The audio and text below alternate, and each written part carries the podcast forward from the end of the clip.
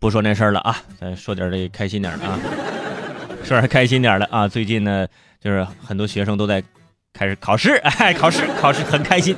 我看到现在的学生考试啊，我就很开心，因为毕竟我已经是考过来的人啊，曾经就经历过考试这么痛苦的煎熬。现在看到别人在煎熬，就觉得哎呀痛快。现在各地开始期末考试了啊，不仅有各种的奇葩的考题，还有那种奇葩的复习方法，比如说这个就是考前就是转发锦鲤啊啊，这这拜吕宇春呐啊之类的各种的各种啊，就就各种方法，反正是一般是这种的考生啊，就是你你不挂，你说挂谁？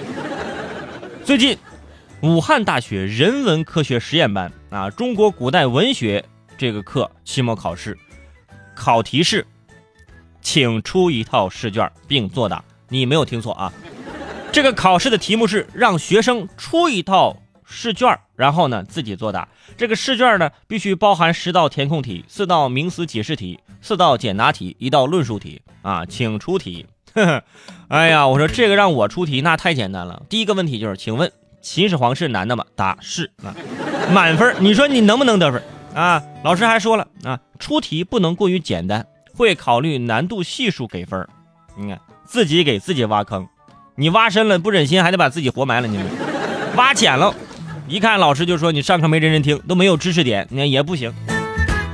想来想去，你看似简单，但是有。很深的套路，你想想自己给自己出题目，答对了是自力更生，答错了就是自取灭亡、自作自受、自相残杀。所以说啊，这人类最大的敌人就还是自己。而对于考试呢，老师总说啊，这不管你会不会，不能空着啊，不能交白卷儿。其实这种连题目都写不出来的，才是真的如假包换的真白卷，是吧？我就连题都没有，你还想对答案吗？不好意思，我自己出的题我都不知道答案是什么了。而这门学科的老师啊，出卷时估计是这么想啊，哎呀，我太累了，你们随意吧啊，你们随意，你们自己出题啊。等到阅卷的时候，说那真的累，每位同学出的题都不一样，老师的阅卷难度也更大。不过对老师来说，把所有的试卷保存下来，那就是一本中华小题库。哎，多考两届就可以出书了，是吧？什么王浩雄啊，什么黄什么黄冈题库什么之类的。